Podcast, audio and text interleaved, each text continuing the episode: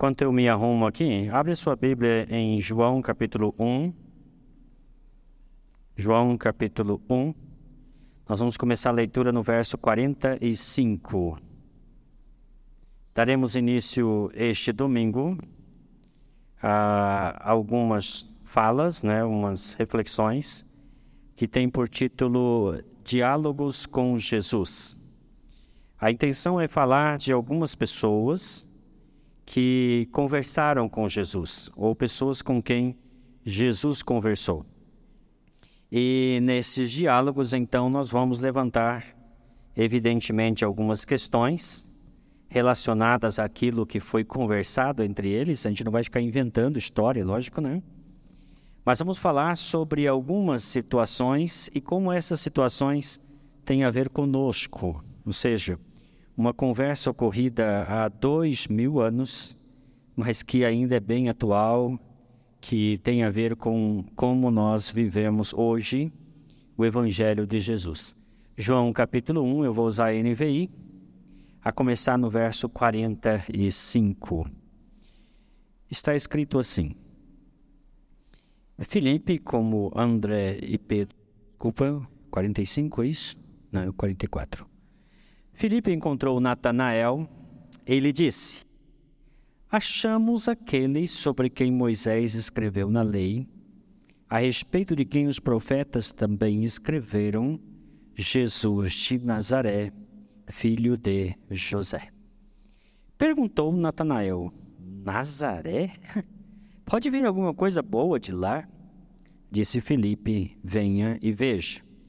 Ao ver Natanael aproximando-se, disse Jesus: Aí está um verdadeiro israelita, em quem não há falsidade. Perguntou Natanael: De onde me conheces? E Jesus respondeu: Eu o vi quando você ainda estava debaixo da figueira, antes de Filipe o chamar. Então Natanael declarou: Mestre, tu és o filho de Deus, tu és o rei de Israel. E Jesus disse: você crê porque eu disse que eu vi debaixo da figueira? Você verá coisas maiores que esta.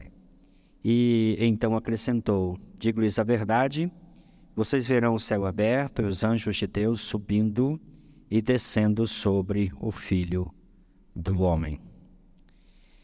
Vamos falar nesta manhã sobre um diálogo com Jesus do ceticismo à fé. Esse caminho transitado por Natanael do ceticismo à fé. Natanael é chamado assim, Natanael aqui é o seu nome, vamos assim dizer, mais comumente tratado aqui no Evangelho de João, porém nos outros evangelhos é chamado pelo nome judaico de Bartolomeu. Bartolomeu é filho de Ptolomeu. Os judeus chamavam assim, por exemplo, se eu fosse um judeu, eu me chamaria Marcos Ben Ambrósio, Marcos filho de Ambrósio. Então, Bartolomeu significa Natanael, filho de Ptolomeu. Por isso ele é chamado nos outros evangelhos de Bartolomeu, é o mesmo Natanael. Mas vamos pensar aqui. Imagina que, por uma graça divina, você tivesse o privilégio de ter uma conversa com Jesus. Digamos que em determinado momento você dissesse, Senhor Jesus, precisamos ter uma conversa. E aí então você, de repente, por graça divina, tivesse diante de você o próprio Senhor Jesus e Jesus dissesse, pois não. A pergunta que eu faria a você é: como seria esse diálogo? Como ele iria se desenrolar? Qual seria o assunto a ser tratado? Se você tivesse a oportunidade de conversar com Jesus, de ter com ele um diálogo, uma fala, qual seria o assunto que vocês iriam conversar? Perguntaram para o Ariano Suassuna se ele falasse com Deus, o que ele diria. Ele disse: Olha, boa pergunta. Eu não faço ideia. É tanto assunto, né? Mas o que você conversaria com Jesus? Conversa iria começar. Quem ia puxar o assunto? Você ou Jesus? ia fluir ou você acha que ia ser meio truncada a conversa? Você acha que Jesus teria uma conversa de boa com você?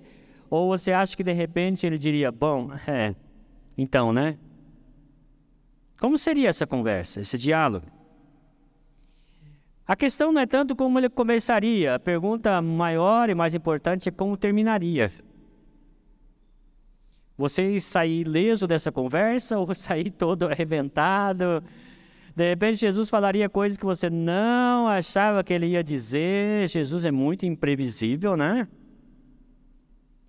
E a outra questão final é como você sairia desse diálogo? Como é que você sairia? Você ficaria. Que conversa maravilhosa. Ou então dizendo, gente, era essa conversa que eu deveria ter evitado a minha vida toda porque ela realmente mexeu em coisas que eu não queria mexer. Neste mundo existem, no que diz respeito à fé, quatro tipos de pessoas. Existe o crédulo. Sabe o crédulo? É aquela pessoa que acredita em tudo. Ele acredita em saci pererê, né? A chamada a mula sem cabeça. É interessante, é mula sem cabeça e ela ainda vê as pessoas, não é muito estranho isso. Mas o crédulo é assim, ele crê em qualquer coisa. Qualquer coisa. Esses dias eu estava vendo um, um, estudioso falando assim que, Rubem Alves, ele falou, você vê que as crianças, elas são mais inteligentes que os adultos. E ele falou que um dia conversava com uma criança, a criança perguntou para ele assim, escuta, se a mágica da Cinderela à meia-noite acabava, por que o sapatinho de cristal continuou? Já pensou nisso? E a gente acredita né, em toda essa história, que a gente é muito crédulo. Na igreja está cheio de gente crédulo. Digo igreja pensando na igreja brasileira, pessoalmente. Há muita credulidade. Credulidade, eu estou dizendo que não é crença, tá, gente? Credulidade é qualquer coisa. O pastor falou, nenhuma, ele inventou isso aí e tal, e a pessoa acredita e embarca nessas roubadas. Existe aquele que é cético. O cético, ele não é um incrédulo. Ele é alguém que está, de uma certa forma, indisposto a crer ou ainda buscando razões para crer. Esse é o cético. Existe o crente, aquele que crê, ele não é crédulo no sentido porque ele não vai em qualquer onda, pelo contrário, ele é como os berianos. Ele analisa, vê, fala, não, isso é verdade, eu creio nisso aqui, porque isso aqui é verdade, eu entendi, eu vi, eu fui atrás, eu verifiquei, ele crê. E existe o incrédulo. O incrédulo é aquele indivíduo que diz respeito à fé, ele não tem conserto, ele não quer crer, não vai crer. Se o próprio Jesus vier, ele vai dizer assim: Você é você mesmo? Ele ainda terá dúvida se realmente é Jesus quem está ali diante dele. Este é o incrédulo. Nesses graus aqui de crédulo, cético, crente ou incrédulo, quem é você? O Natanael é o cético. O Natanael é alguém que quer conhecer a verdade, é alguém como todos os demais, está procurando saber quem é o Messias. Está desejoso de saber o que o Messias tem a lhe ensinar. E dentro do contexto, a gente entende que Natanael era um jovem, possivelmente aí na faixa dos seus 25 a 30 anos de idade, e ele fazia parte certamente de um grupo de pessoas que desejava saber a verdade. E Felipe era um dos seus amigos. Felipe tem um encontro com Jesus, juntamente com André e João, que eram pescadores. E Felipe então vai até Natanael e diz para ele assim: Natanael, a nossa procura terminou. Eu, o João e o André encontramos o Messias. E Natanael olha para eles e fala assim: Sério? Vocês? Tem certeza que vocês encontraram o Messias? Quem é ele? Aí o Felipe, muito feliz, né, diz assim: Ele é Jesus de Nazaré. E aí então, o Natanael expressa seu ceticismo, sua dificuldade de crer. Ele mostra que é uma pessoa que não crê fácil, ele não é um crédulo. Ele não é desses que chega num lugar, alguém diz que o azul é verde, era azul até certo ponto, agora porque alguém disse que é verde, passa a ser verde porque ele acredita em qualquer coisa. Não, peraí. Você está dizendo que encontrou o Messias, mas eu quero mais detalhes. Eu quero saber mais. Eu não vou depositar a minha fé simplesmente numa fala de vocês dois. Eu conheço vocês. Eu quero ouvir dele mesmo para que eu me convença e convencido possa crer. A gente muitas vezes é, crê não leva muito a sério a necessidade de embasar a nossa fé. Veja você, quando você estava fazendo a quinta série, o professor de física ou química, não sei, ele disse para você lá: a água é uma composição. Ela é composta de duas moléculas de hidrogênio e uma de oxigênio. E você acreditou. Não acreditou?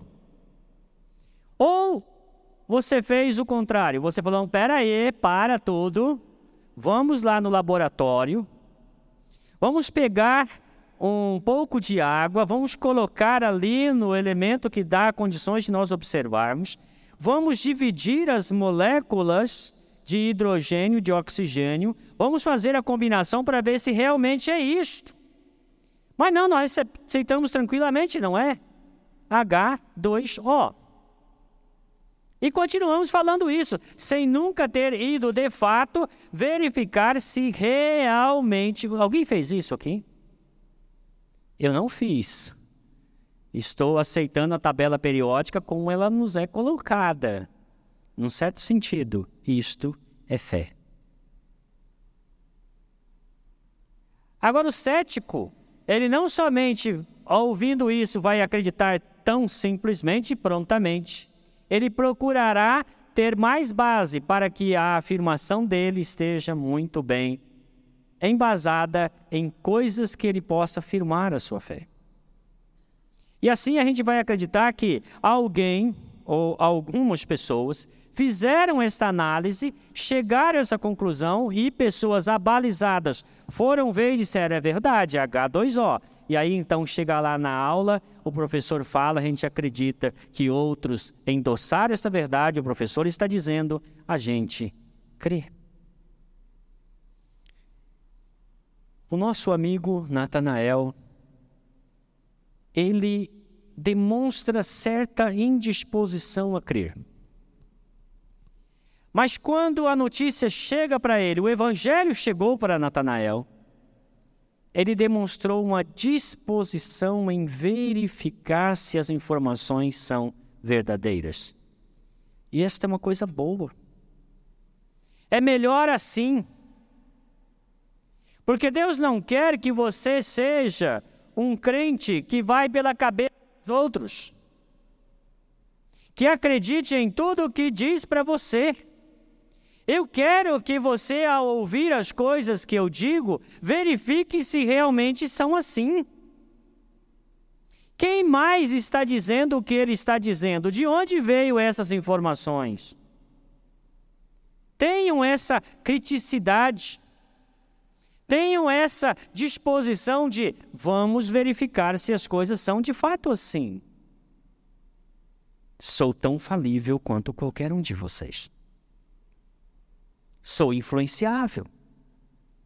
Tenho os meus pensamentos, as minhas preferências.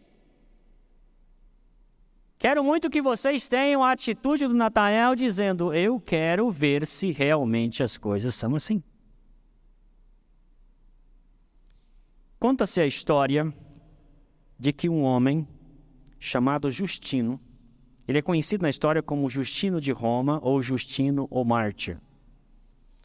Justino, ele nasceu por volta do ano 100. E lá por volta do ano 130, ele estava em Éfeso, caminhando na praia. Ele era um filósofo, um discípulo de filósofo. E ele caminhava na praia pensando, meditando, refletindo sobre as verdades que ele ouviu. E de repente passa por ele um pescador. Esse pescador vai, esse pescador volta, aquilo incomodou ele. E ele então pergunta para o pescador: O que você está procurando? O pescador disse: Procuro minha filha. O pescador, olhando para ele, disse: Você a viu? Ele disse: Não, não a vi. Ele estava tão concentrado ali na meditação dele. Aí então o pescador olhou para ele e disse: E você? Está andando para lá e para cá, o que você está procurando? Justino disse: A verdade. Aí o pescador: Ah, essa aí eu já encontrei, eu estou procurando a minha filha agora. Aí Justino olhou para ele: você encontrou a verdade? Pescador, sim. Não. Você encontrou a verdade? O pescador, sim, a verdade é Jesus. Ele, quem é Jesus? Pescador disse: Jesus é o Filho de Deus, enviado por Deus, que viveu, morreu, ressuscitou para a nossa salvação. Aí Justino disse: Eu quero saber mais desse Jesus. Então aquele pescador começou a falar dos profetas. Justino tinha um conhecimento a respeito dos profetas. E na medida que aquele pescador ia expondo os profetas, conversando com ele, Justino disse para ele assim: Quem te ensinou isto? O pescador disse: Venha, eu vou te mostrar. Então Justino começou a frequentar uma comunidade cristã em Éfeso. Justino teve uma experiência com Jesus. E Justino então foi para Roma, posteriormente fundou em Roma uma escola de filosofia, a primeira escola de filosofia cristã. E Justino chamava o cristianismo de a verdadeira filosofia. Por pregar o evangelho, por ensinar o cristianismo, Justino foi morto. Ele foi executado numa perseguição imperial e tornou-se assim Justino o Marte. Ele morreu no ano 165. Assim como Natanael, Justino procurava a verdade. Mas Justino, como Natanael, não queria qualquer verdade. E não se contentava em detalhes da verdade, ele queria toda a verdade. E assim muitas pessoas, elas estão tendo contatos com o evangelho das mais variadas formas. Em internet, através da pregação desse, daquele, lendo um livro, ouvindo uma mensagem, participando de uma reunião pública. E muitas pessoas estão desejosas sim em crer, mas querem que a sua fé esteja muito bem embasada e esses são como Natanael. Essas pessoas precisam ser levadas a Jesus. É o que Felipe fez. Então, quando chega lá e encontra-se com Jesus, as respostas que Natanael buscava, Jesus entregou a ele. Mas eu quero falar um pouco sobre as raízes do ceticismo. O ceticismo ele tem os seus fundamentos em algumas questões. E aí nós precisamos avaliar até que ponto a nossa indisposição ou a indisposição de pessoas, amigos nossos em crer, não tem a ver com estas coisas. Primeira raiz, olha o verso 46. Perguntou Natanael: Nazaré? Pode vir alguma coisa boa de lá? Uma das primeiras raízes do ceticismo é o preconceito. Acredite, muitas vezes as pessoas têm dificuldade em crer porque elas têm uma mentalidade preconceituosa. Elas já criam um conceito prévio e esse conceito geralmente pejorativo. Nazaré? Nazaré era uma cidadezinha lá da Galileia. Usando um contexto nosso aqui, é como se alguém dissesse assim: ah, uma cidadezinha lá do Nordeste brasileiro, porque era o Nordeste deles também. onde não tem nenhuma universidade, onde não tem grandes doutores, grandes pensadores. Uma cidadezinha lá nos Cafundó de, da Bolívia, alguma coisa assim, eles ficam olhando e dizem assim: como pode? Este lugar não tem tradição. Se falasse de Jerusalém, eu até que já me convenceria, mas de Nazaré? Imagina você, você vai comprar um livro, ok? Chega lá na livraria e é um livro sobre determinado assunto. Na capa do livro está lá o assunto seu e o nome do autor é William Patterson. Soa bem, né?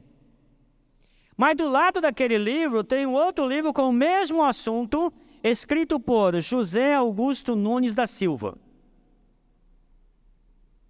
Qual dos dois você vai comprar? O Zé Luiz compraria do Nunes, né, Zé Luiz? Parente. Você compraria um livro, o autor é José Augusto Nunes da Silva? É fictício, tá, gente? Ah, é brasileiro, formado no ITA. Ah, mas o, o William Patterson é formado em Harvard. A gente não é preconceituoso. A gente não tem essa pegada. Quando eu era adolescente, eu lia é, Bolsa Livro, não recomendo, tá? Aí a gente lia Bolsa Livro de Faroeste faroeste lá e tal, né? Tinha uma série chamada Estefânia. A série Estefânia tinha diversos nomes, diversos autores. Você acreditam que era um homem só e ele era brasileiro? Só que para vender não podia colocar o nome dele, tinha que colocar o nome de americanos. Era um brasileiro que escrevia, vendia muito, ele não podia colocar o nome dele porque o nome dele não era vendável. Preconceito. Muitas pessoas não creem porque tem preconceito dos crentes. Muitas vezes, por causa daquela igrejinha pequenininha, às vezes barulhenta, perto da sua casa, as pessoas têm aquela ideia de que todo mundo seja assim. Ou que os crentes são todos ignorantes, que não têm formação, não têm capacidade intelectual. Um dia nós reunimos os pastores de Pompeia para uma reunião com um candidato a vereador que queria ter uma conversa conosco. E chegou lá o japonês, né, doutor, formado não sei aonde. E quando ele sentou-se ali e foi conversar conosco, nós éramos dez pastores. E aí, então, na medida que fomos conversando, ele foi ficando olhando assim, meio avermelhado. Aí chegou a vez dele falar, ele falou assim: Senhores, peço perdão, eu pensei que vocês eram pessoas sem estudo.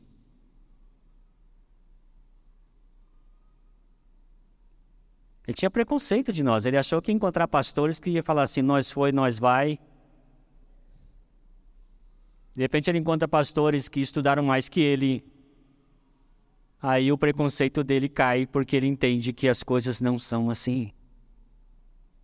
Quantas vezes, movido por preconceito, nós deixamos de dar atenção a pessoas ou a outras coisas que essas pessoas têm nos dizer, como Natanael. Olha, esse homem de lá de Nazaré, não quero nem conversa com ele.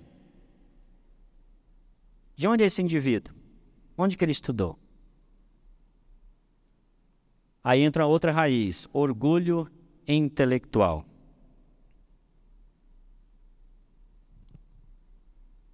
Às vezes, porque acumula certos conhecimentos, automaticamente coloca para baixo a pessoa que não tem o seu mesmo grau de instrução.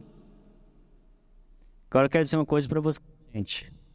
Tem gente que nunca entrou na universidade, mas sabe muito mais de vida do que muitos doutores. Não é verdade? Tem gente que tem uma fala que literalmente atropela a gramática portuguesa, mas entende muito bem de determinados assuntos que pessoas que fizeram universidades até fora não fazem ideia nenhuma de como são as coisas. É verdade ou não é verdade? A vida é assim, gente. Nem sempre significa que você tem uma instrução X que você sabe de tudo. Ou muitas vezes é exatamente por achar que sabe tudo, você sabe muito pouco. Porque a primeira condição para aprender é reconhecer que nada sabe. Esse é o princípio socrático. Eu sei que nada sei, isso já é para mim um começo de conhecimento. Então, quem acha que sabe tudo, engana a si mesmo. Não são minhas palavras, são palavras de um homem muito, muito, muito inteligente chamado Blaise Pascal. Ele disse assim: Eu vou ler para vocês para que não seja só minhas palavras. Ele disse a seguinte frase: Ninguém é tão ignorante que não tenha algo a ensinar, e ninguém é tão sábio que não tenha algo a aprender. Eu me lembro de uma vez que estávamos numa reunião, e nessa reunião estavam lá doutores, pessoas bem entendidas na área. E um dos palestrantes chegou lá na frente e falou assim: Eu me sinto muito constrangido aqui, porque nós temos doutores, mestres e tal, e eu estou é, numa condição só de bacharel, não sei nem por onde começar. E aí um dos doutores disse: comece onde você achar que deve começar, porque bons professores, doutores, estão dispostos a aprender. Pessoa que acha que sabe tudo, ela já decaiu no seu conhecimento. Não são palavras minhas, palavras de Blaise Pascal. E Blaise Pascal foi um matemático, escritor, físico, inventor, filósofo e teólogo. Um pouquinho do currículo dele. Para você ter uma ideia, na matemática tem alguns teoremas lá, algumas questões dele. Ele criou. Ele resolveu outras antes dele. E era uma pessoa extremamente humilde, que reconhecia Jesus como seu Senhor e seu Salvador. Então, o orgulho intelectual muitas vezes é a base, o fundamento do ceticismo. Mas quando você ouve pessoas muito instruídas, que realmente amam o saber, essas pessoas estão abertas para ouvir a verdade, seja de onde ela vier. Eu admiro muito o professor Clóvis, e um dia, eu não gosto de fazer isso, mas um dia eu defendi ele, né? Uma pessoa fez uma crítica a ele, pegou dois minutos de uma fala dele e falou um monte sobre ele. Aí eu mandei uma mensagem para essa pessoa e disse assim: Meu querido, esses dois minutos fazem parte de duas horas de aula. Depois que você assistir as duas horas de aula, você está autorizado a comentar os dois minutos. Mas se você não assistiu as duas horas de aula, cala sua boca. Com todo respeito. Está falando bobagem na internet. Aí a pessoa, ah, eu vou ouvir. Eu falei, e ouve os últimos 15 minutos quando ele fala de Jesus.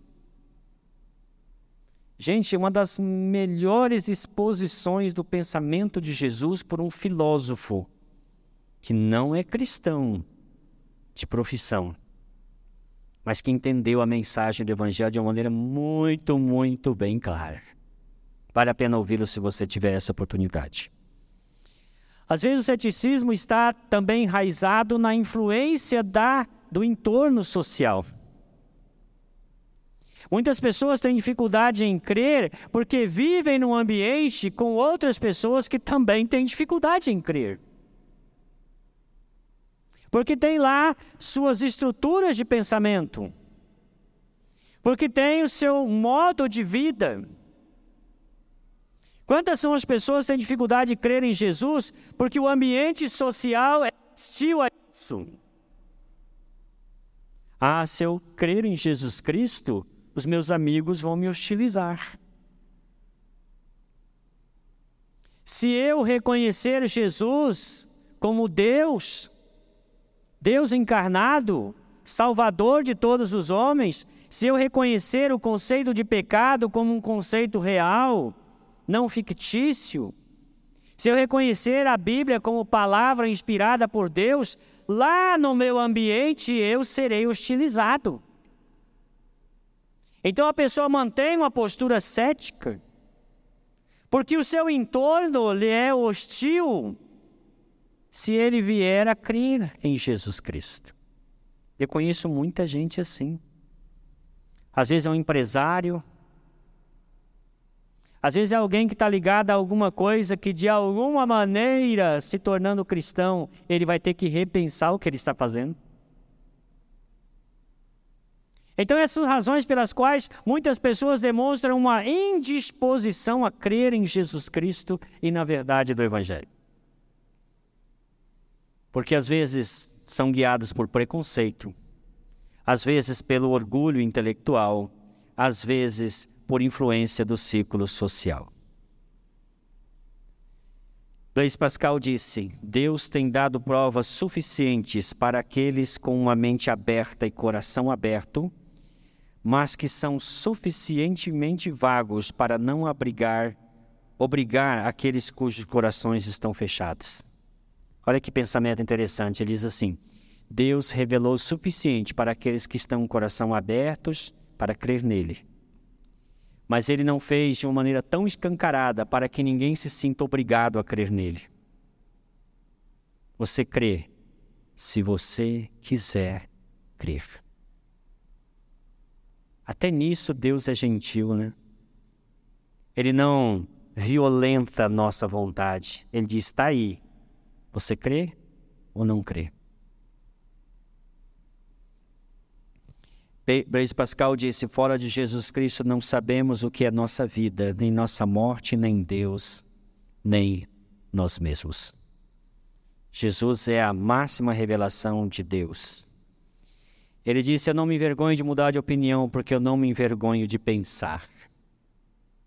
Eu quero muito que vocês sejam pensadores. Pessoas que pensam, pessoas que leem, pessoas que se aprofundam que não ficam contentes com esse lanchinho que vocês recebem domingo de manhã. É lanchinho, né, Hélio? Desculpa, eu acabei colocando a sua mensagem também como lanchinho, mas é isso aí, gente. Em comparação ao que Deus quer para vocês, isso aqui é uma bisnaguinha. Às vezes com um queijinho, um presuntinho, mas Deus quer lhes dar um banquete se vocês assim o quiserem. Se você está nessa condição de cético como Natanael, ou conhece alguém, você precisa submeter-se a alguns testes. Primeiro deles é o teste da sinceridade. Você está sendo sincero nisto? Natanael e também Justino eram sinceros. E é interessante que o diálogo com Jesus é um diálogo tranquilo. Ele chega lá, e aí então, quando vai se aproximando, Jesus vai começa já falando para ele no verso 47. Aí está um verdadeiro israelita em quem não há falsidade. Você tem um cara autêntico, é esse daí, ó. Gente, eu pessoalmente gosto de pessoas autênticas. Eu conheço diversas pessoas autênticas, eu me relaciono muito bem com elas. Eu tenho uma cunhada muito autêntica, daquelas que dói. Né, eu gosto muito dela, ela é bem na lata. Se ela gostou, gostou. Se não gostou, ela não gostou e diz alto. É italiana, né? Não gostei. E é bom, porque pelo menos você sabe se agradando ou desagradando, né? O Natanael é assim, um cara franco, aberto. Nazaré? que? Você está brincando comigo? Jesus chega para ele e fala: Você é um cara autêntico, eu gostei disso aí. Isso é legal. É, o Ariano Suassuna disse assim, gente, uma conversa dele, falou, o pessoal fala que quem nasceu no signo de gêmeos tem duas caras. Ele falou, eu nasci no signo de gêmeos, mas eu não tenho duas caras, sabe por quê? Porque se eu tivesse outra, você acha que eu ia ficar usando essa feia? Eu ia usar outra, né? Não dá, né, gente? Cara é super autêntico. Aquilo ali, você sabe com quem está lidando. Agora, no que diz respeito à sua disposição e disposição para crer, É verdade isso mesmo? É autêntico? Você quer essas evidências? Você está buscando essas verdades? Ou você está simplesmente enganando, iludindo, passando uma imagem de, oh, eu quero ter mais fundamentação? Quando na verdade você tão somente não quer crer mesmo. Você já não é mais um cético, você é um incrédulo. Precisamos ser sinceros quando o assunto é fé. O teste das evidências. Olha, gente, imagina que eu chego aqui e digo para vocês, pessoal, está chovendo lá fora. Aí vocês me olham falando, chovendo? Pastor, como o senhor pode provar para nós que está chovendo? Eu posso dizer assim, pessoal, fica quietinho que vocês vão ouvir o barulho da chuva. Digamos que vocês ouvem mesmo o barulho da chuva, está um barulho enorme. Eles falam, ah, esse barulho é de chuva mesmo. Fala, pera, pessoal, vamos abrir a porta aqui. O Edson, vai lá fora. Né? Aí o Edson vai lá fora, daqui a um pouquinho o Edson volta todo molhado. Fala, tá vendo, gente? O Edson está aqui como prova inequívoca de que está chovendo, ele está molhado. Será que alguém jogou água nele? Ô, gente, vai ter que o Edson voltar lá de novo para se molhar de novo. Então, chega o Edson, mandar o Claudinei. Né, Claudinei? Você é um alvo das nossas pregações aqui. Vai o Claudinei lá, molhar com a camisa do Palmeiras dele, volta molhado. Quantas pessoas molhadas você precisa para chegar à conclusão de que está chovendo? Quantas evidências você precisa crer? Alguém chega para você e fala assim: essa cobra é venenosa. É, como é que você sabe? A forma da cabeça dela. Ah, a escama. Olha a ponta do rabo. Esse chocalhinho aí, gente, não é enfeite, não. Ah, eu quero mais evidência. Então vai lá e põe a mão nela, criatura. Aí você vai descobrir rapidamente se é ou não é. Gente, tem que chegar a um ponto em que as evidências têm que ser suficientes. Porque se você quiser todas as evidências, não precisa crer. Quem tem todas as evidências precisa crer, gente. Você meteu a mão no fogo, sua mão está queimada, está doendo. Você precisa que alguém diga para você assim: Você sabia que o fogo queima? As evidências estão todas na sua posse, você já sabe, você não precisa crer. A fé, ela é uma declaração de confiança. Se eu quiser ter posse de todas as evidências para crer, já não é mais fé. Quando chega o Tomé e diz assim: se eu não tocar a mão, se eu não enfiar o dedo lá no buraquinho que o soldado fez na costela dele, aí Jesus fala: põe o dedo aqui, ô seu incrédulo porque você não está crendo, não, cara. Você está com todas as evidências. Jesus disse: é bem-aventurado quem não viu e creu. O outro teste é o teste do testemunho. De quanto testemunho você precisa acreditar? Vou imaginar que você está em dúvida sobre determinada coisa. E aí então uma pessoa que esteve lugar onde as evidências podiam ser colhidas. E aí então você pergunta, como é tal lugar? A pessoa diz, olha, tal lugar é assim, assim, assim, porque eu estive lá, eu vi. Você fala, ah, não sei, não estou convencido. Aí a gente traz mais três pessoas que estiveram no mesmo lugar e que podem dizer para você, é assim. Aí você fala assim, ah, não estou convencido. Gente, então vai lá você, vai. Estão dizendo que em Chernobyl o índice de é, radioatividade é altíssimo. Muita gente foi lá com aquele bip lá, né? Mostrou. Ah, não estou convencido. Então vai você lá, criatura. Entra lá, vê, mede você. Porque nós cremos no testemunho das pessoas. Eu não vi Jesus. Eu não conversei com Jesus. João conversou com Jesus. Pedro conversou com Jesus. Mateus conversou com Jesus. Outros discípulos conversaram com Jesus e conversaram entre eles. Jesus apareceu para os doze. Depois apareceu para mais 120, ressuscitado. E depois apareceu para 500.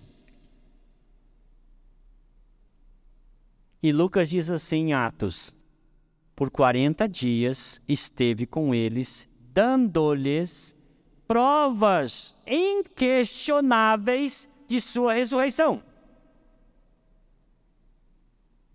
E aí, essas pessoas que foram testemunhas, testemunham disto até a morte. E aí, um vão falando para o outro. E um dia alguém chega para mim e diz: Olha, Lucas registrou, Mateus registrou, João registrou, Marcos, pelo testemunho de Pedro, registrou, está aqui. Ah, mas eu quero ver Jesus. Não vai. Você precisa crer no testemunho que deram de Jesus Cristo. Quero terminar contando uma história que virou um livro que se tornou um best-seller, né? O livro é, chama-se Em Defesa de Cristo. E virou um filme. O livro vendeu 14 milhões de exemplares. Virou um filme, tá no Amazon Prime. Chama-se Em Defesa de Cristo, de Lee Strobel. Quem era Lee Strobel? Lee Strobel era um jornalista do Chicago Tribune. E ele ah, cético, completamente cético, se dizia ateu. Tinha um probleminha lá com o pai. E aí, então, o que acontece? Ele tinha um casamento tranquilo e tal, uma filha e a esposa grávida de um menino. Nesse ínterim, sua esposa conhece Jesus. Ela vai a uma reunião da igreja do Willow Creek e ela então entrega sua vida a Jesus Cristo. E então desencadeia-se uma crise no casamento. Lee Strobel, como era um jornalista investigativo, ele disse: Quer saber? Eu vou provar para minha mulher que ela está errada. E que o pastor dela está falando besteira. Então ele começou uma investigação. E ele foi investigar, e ele conversou com especialistas, arqueólogos, cientistas, médicos, gente que lidava com esses diversos assuntos. Ele foi fazendo perguntas. Ele tinha uma teoria, uma velha teoria muçulmana, de que Jesus não morreu, só adormeceu, desmaiou e acordou. E aí ele vai levando essa teoria. Só que, a cada descoberta, ele percebia que a sua teoria estava sendo construída sobre areia e que o Evangelho foi escrito sobre a rocha. Vale a pena assistir o filme? Chama-se Em Defesa de Cristo, ou ler o livro, também com o mesmo título, Em Defesa de Cristo. Chega um momento em que Nobel tem todas as evidências para crer. E o que ele faz? Ele diz: Deus, eu creio. Se tornou então um conferencista, deixou jornalismo. Hoje ele e a sua esposa atuam numa igreja, se não me engano, em Houston. E ele é um conferencista, o livro dele tem sido lido em diversos lugares, porque ele era um cético sincero.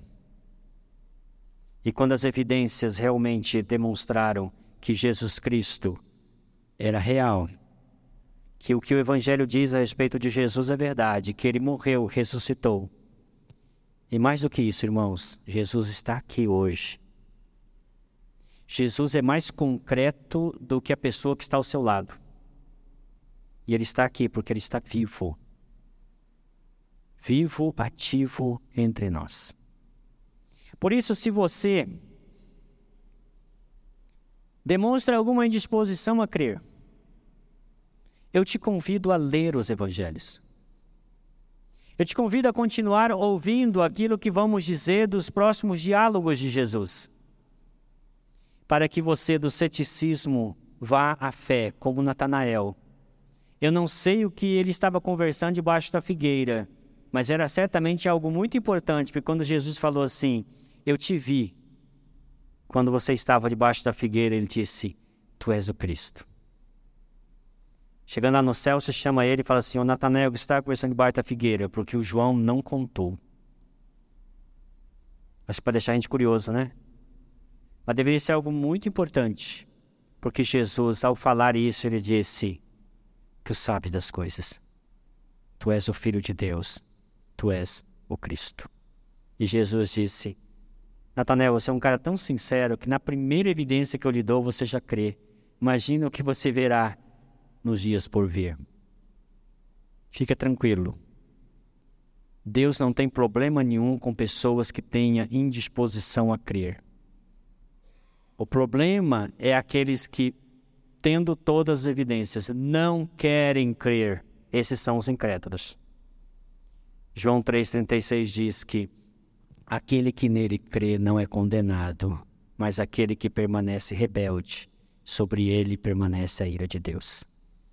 Não crer é permanecer em rebelião, quando Deus já deu todas as evidências possíveis, mas você ainda persiste.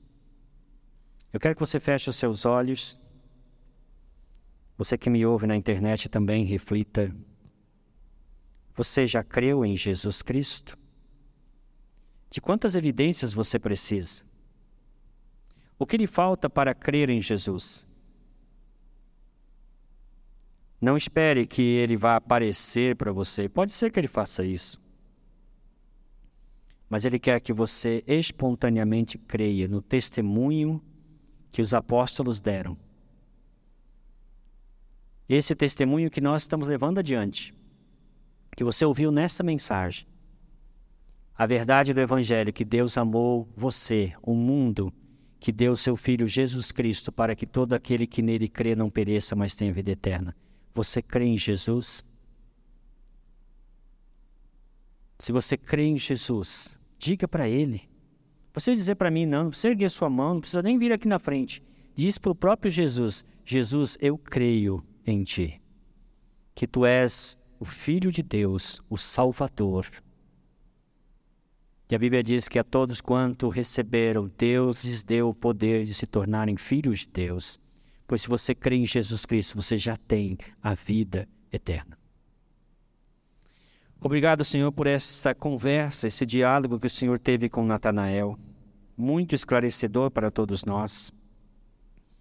Pois ele, ó Deus, tendo uma certa indisposição em crer, ao conhecê-lo, creu. Que nós te conheçamos como ele conheceu.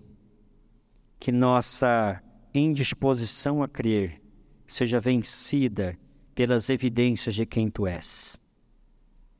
Que aqueles que ainda não creram possam crer e reconhecer Jesus Cristo, Senhor e Salvador de todos nós. A ti oramos em nome de Jesus. Amém.